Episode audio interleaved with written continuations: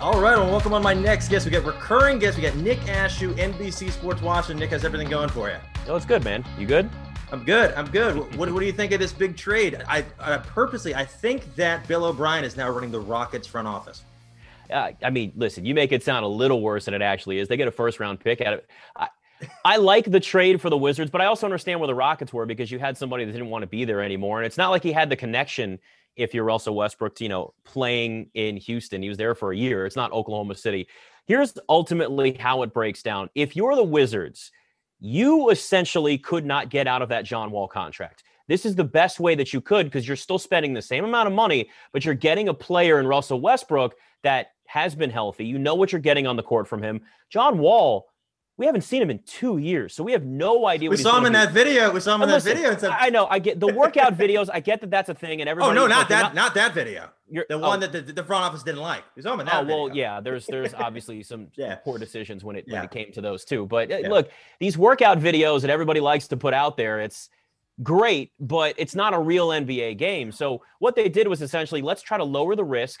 Yep. Let's focus on a guy we know can at least come in here and will play a way that we hope is going to mesh with Bradley Beal, because that's really the big question now is, does that work? Bradley Beal signed off on this deal, but it still then has to work when they're actually out there on the court. So if you're the Wizards, that first-round pick is heavily protected, and your hope is that it's in the 20s somewhere, so it's really not going to matter as much. You get somebody in Russell Westbrook that has star power that you know is going to go out there and bring all of the intensity, sometimes maybe a little too much, where you play so angry that you're kind of like, hey, pull it back just a little bit because you've lost all focus in this game.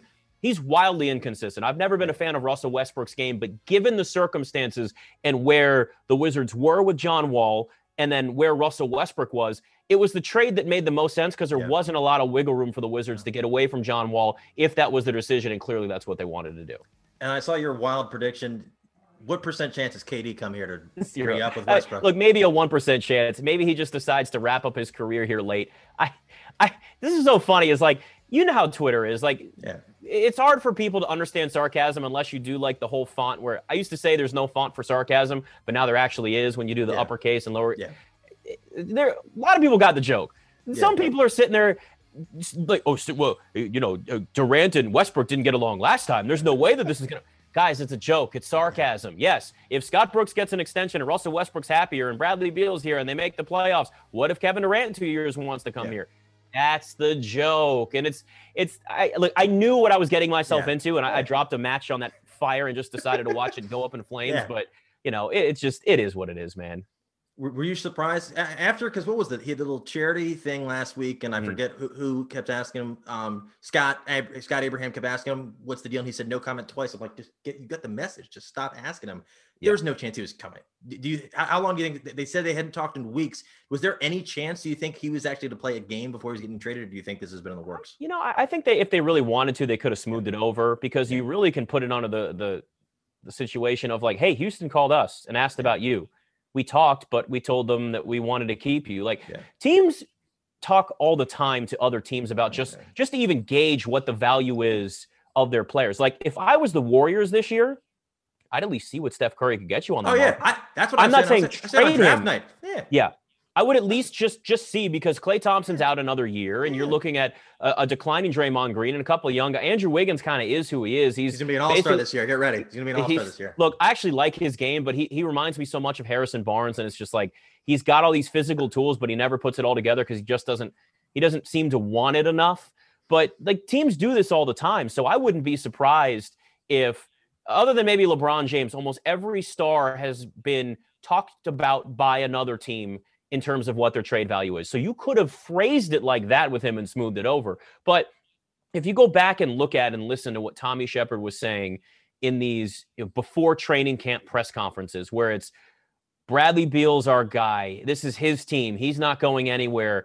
And there was something along the lines of, and I'm paraphrasing, John needs to understand this is Brad's team. The writing was on the wall that the organization has shifted, and rightfully so. I mean, Beal's been healthy. He's been out there playing 82 games. When, by the way, he had an injury bug stigma early in his career, too, and he's turned that around. So this all made sense for them to at least consider it and for it to work out the way that it did. Look, on paper, this was a good move for them, but it may look bad later if they're not getting along or they have no chemistry and it starts to become an issue. So Westbrook went from OKC to Houston to DC. If it doesn't work here, who's the next team we're going to ship him off to?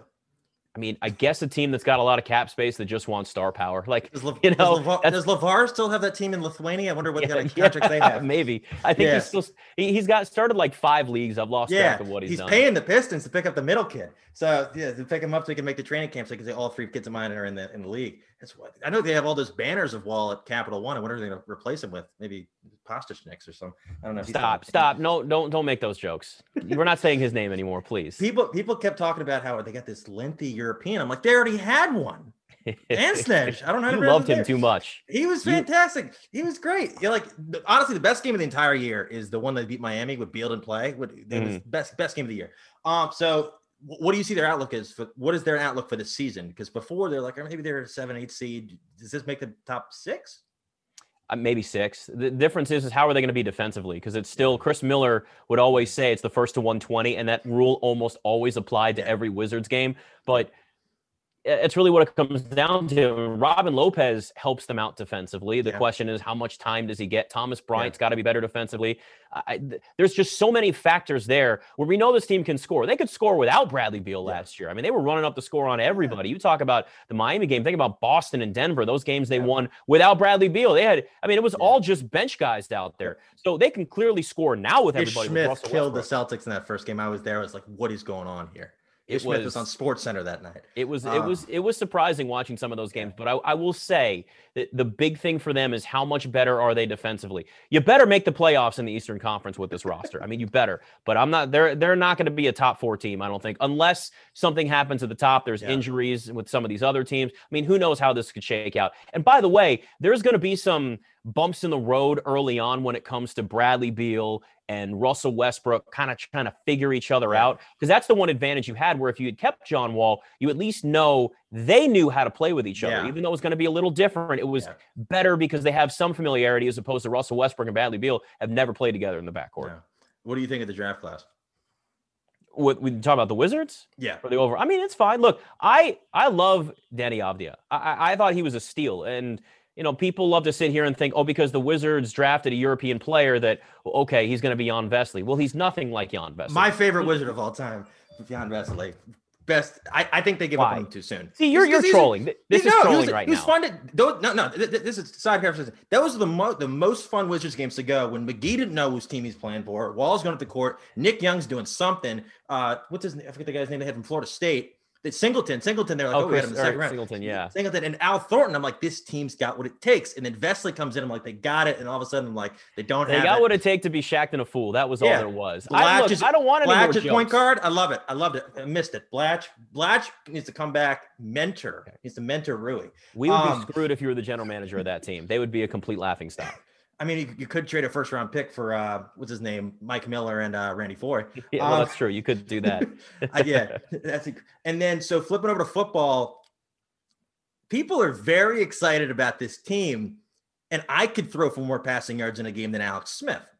Yeah, but that's how it was before. I know, but do you think people are unrealistic saying, "Oh, I think that he's the future"?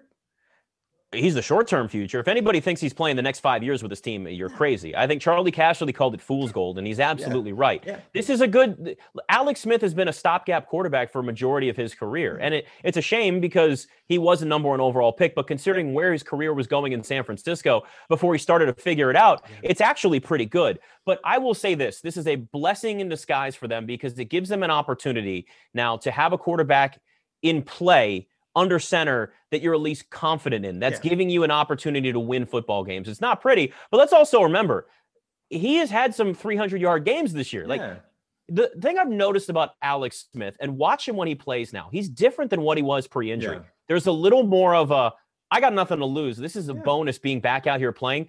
He's taking risks throwing the football that he didn't before, where he was much more conservative. He wouldn't be as aggressive. He was never a gunslinger, and he's still not. But he will make throws in a tighter windows that we didn't see before. And I think a lot of that is just the mental side of this, where he's like, I remember where my leg was I almost lost my leg. To be out here, I'm just going to have fun and just go with it. He's playing with house money right now. But they are going to have to draft a quarterback. They're going to need to get somebody in this draft. Now, they're clearly not going to have the number one or number two overall pick because the Jets and Jags are allergic to winning football games. They need quarterbacks. They're clearly going to be going 1 and 2 and taking the quarterbacks that everybody expects to go 1 and 2 in whatever order you actually want to put them in. But where Washington is now, they're actually gaining enough momentum where, I mean, yeah, they could win this division with 6 wins, which is just ridiculous, but it is what it is. But also to watch them trend in the right direction. The Cardinals. To watch them trend... Yeah, to watch them trend in the right direction to the end of this year is still a good place to put them for 2021. Yeah. I mean, so let's see. They beat Ben DiNucci. Joe Burrow's out. They put they beat Finley. They beat – I remember it was last year they beat the magician Blau because Stafford wasn't playing. This year they beat Stafford. They beat them. The Lions beat them and then lost to the XFL kid. I'm like, oh, that's a great win. So they're playing Pittsburgh next Tuesday. Pittsburgh just had a late game – I think people are thinking Washington can win this game, but for the long term, if you're worried about getting a top, you're not getting Fields, you're not getting Trevor Lawrence. Right. I like Zach Wilson from BYU. I like Trey Lance. I like Trask too. I don't think he's going that high. If they're beating the Steelers and they all of a sudden I don't think they're going to beat Seattle, but they could beat every team. Is it worth falling into? They make the top 16, top 18, top 20, getting blown out in the first round, and then missing out on a top quarterback. Yeah, but you got to remember, like, organizations may tank, but players will never tank. So everybody that's out there on the field is trying to win. Bare minimum for them, it's so they can have film for the next team they play for, or to make sure that they're a part of this team next year. The only way that would have made sense was earlier on when this team was just losing every game, and they just looked horrendous. The momentum they have now, like, I've changed my opinion on that in the sense where I was like, you need to be focused on next year and give all the young guys all the opportunities you can. But they actually are. And you're now seeing some young names, some younger players step up and play bigger roles. I mean, Antonio Gibson is clearly the big one there, right? And he's turning himself into, I mean, I wouldn't call him a feature back, but he gets regular carries. He does so much for this offense. These are the types of things you want to see at this point in the season, to know what your future is and know what your core is with some of these young guys. In the end, it's better that they build momentum given where they already sit in the standings into next year than trying to just really pull everybody out and tank the rest of the season if you're the team. Are you surprised they're not giving Haskins? Like, I feel like you want to build up Haskins to trade him. Are you surprised that's not happened? Yeah, but you also don't want more film on him if he's going to look terrible. It may have made sense before. If they're out of the playoff race, I know that Ron Rivera has said, all right, well, maybe I'd play him again if we're out of the playoff race. But clearly now, with everybody else being horrendous in the division, I mean, the Giants are going to have Colt McCoy. The Eagles are a mess. The Cowboys are imploding. So momentum is swinging, and all signs point to the odds-on favorite winning this division and being Washington, which is laughable, but it's realistic to say that. Then you go with the best quarterback that you have out there. Yeah. The good thing is about the NFL is that you always have teams. I call this the Jay Cutler effect. There's always a coach that thinks they can make a quarterback better, get the most out of him. Actually spoke to that coach last week. Jay Cutler's entire career has been based on that. All the physical gifts in the world. Insanely smart guy.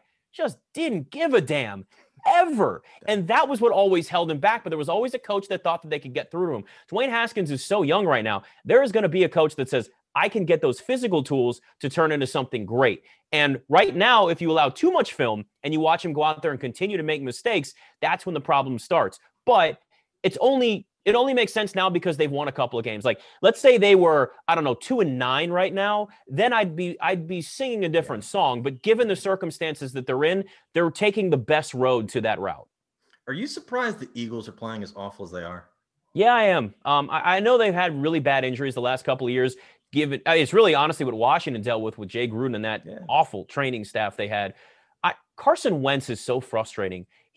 The way he played early in his career, you thought, this guy's going to be great. He has regressed so much. I saw a number, I think a stat the other day, and it was something along the lines of his regression in, I think, quarterback rating has gone down like 30 points from last year to this year. And no quarterback has had a drop that drastic, except for quarterbacks in like their like late 30s, early 40s. We're talking Brett Favre when he was 41. I think Peyton Manning in his last year. So his drop off now, how young he is, seeing where he's basically sitting, it's actually really scary. Because I know he had that thing with like the fractured vertebrae, and they're like, oh, he doesn't need surgery. I'm like, really? You fractured your spine, but you're like, oh, he'd be good in 2 months. Yeah, that's a good way to go about it. Oh, my engine broke down. Don't give it 2 months; it'll be good to go. And then I think the Giants, shockingly, they're not laughable. Like the defense, I think they're underrated. I don't know what the hell Colt McCoy. I don't know if he got his milk guy out there. You remember that story with the milk? He only gets the milk straight from the cow. He's not you don't remember that story? No, that is a random. Right. Only you would find a story like that too. We wrote about it. It was like Colt McCoy has a special milk guy. He only gets his cow straight from the teat of the cow, and the FDA doesn't recommend it, but he's been doing it for years. I'm like, I don't know if we got to watch out for this. I don't know if he's got one of them in Jersey. I wonder if it's better. I doubt it. Everything be selling it. I actually got almost side conversation. Harris Teeter tried to charge me $3 for a bottle charge for milk the other day, and they said, "Oh, you can bring it back, and we'll give you $3." I'm like, I'm gonna forget. I'm not giving you this. That's why they do it. Like, come on, now you know how this works. Yeah, I'm like, that's why people forget. That's how Blockbuster stayed in business for years because people forgot and they charged them $300 for Hitch. That didn't work out. Yeah, not at all. So around the league, what do you think's been the biggest storyline this year? Oh gosh, the biggest storyline this year. Well, I mean, if we're honest with ourselves, it's everything involving the pandemic. I mean, look, I wanted to try and avoid that as the big thing, but I don't think there's any way that you can. I mean, this is what we've had to deal with, and what the NFL has had to do, moving these games around and all that is. It's unavoidable, and I think they've actually done a pretty good job given the circumstances. Yeah. I'll say this. I wrote about this, and I'll continue to bang this drum. I want Monday Night Football doubleheaders. I want that to always be a thing. I love it because we watch football all day Sunday, and then you carry that momentum into Monday. The first game's at 5, second game's at – move it back 30 minutes, 8:30, whatever. Like 8:15, 8:30, whatever the kickoff is. 8:15 now, 8:05, 8. That's what we need, and fans would love it. Then we don't have short weeks anymore. Get rid of Thursday Night Football. We don't need it. It's stupid. That can be for Thanksgiving at the end of the season. Like, make it like Saturday games. Yeah. You have those Saturday games late in the year when the games really matter. You can throw a couple Thursday night games in there too, but then we won't complain about these shorter weeks anymore. Yeah. People will be ready to go on Monday to see that. It makes perfect sense. Or maybe they could do my idea that they're never going to do called Football Day. It's just 24 hours of continuous football, and you have games around the globe. Yeah, I heard you put that out there. That's I mean, listen, I guess didn't they hired somebody, I think, to help expand the game in Europe again. So I mean, maybe they'll bring back NFL Europe and you'll get your Japan wish. Japan Bowl, bam, stadium right there. They used to have NFL Europe, bam, right there. Wherever, like, who else is from Europe? I feel like the travel costs would be a lot, though.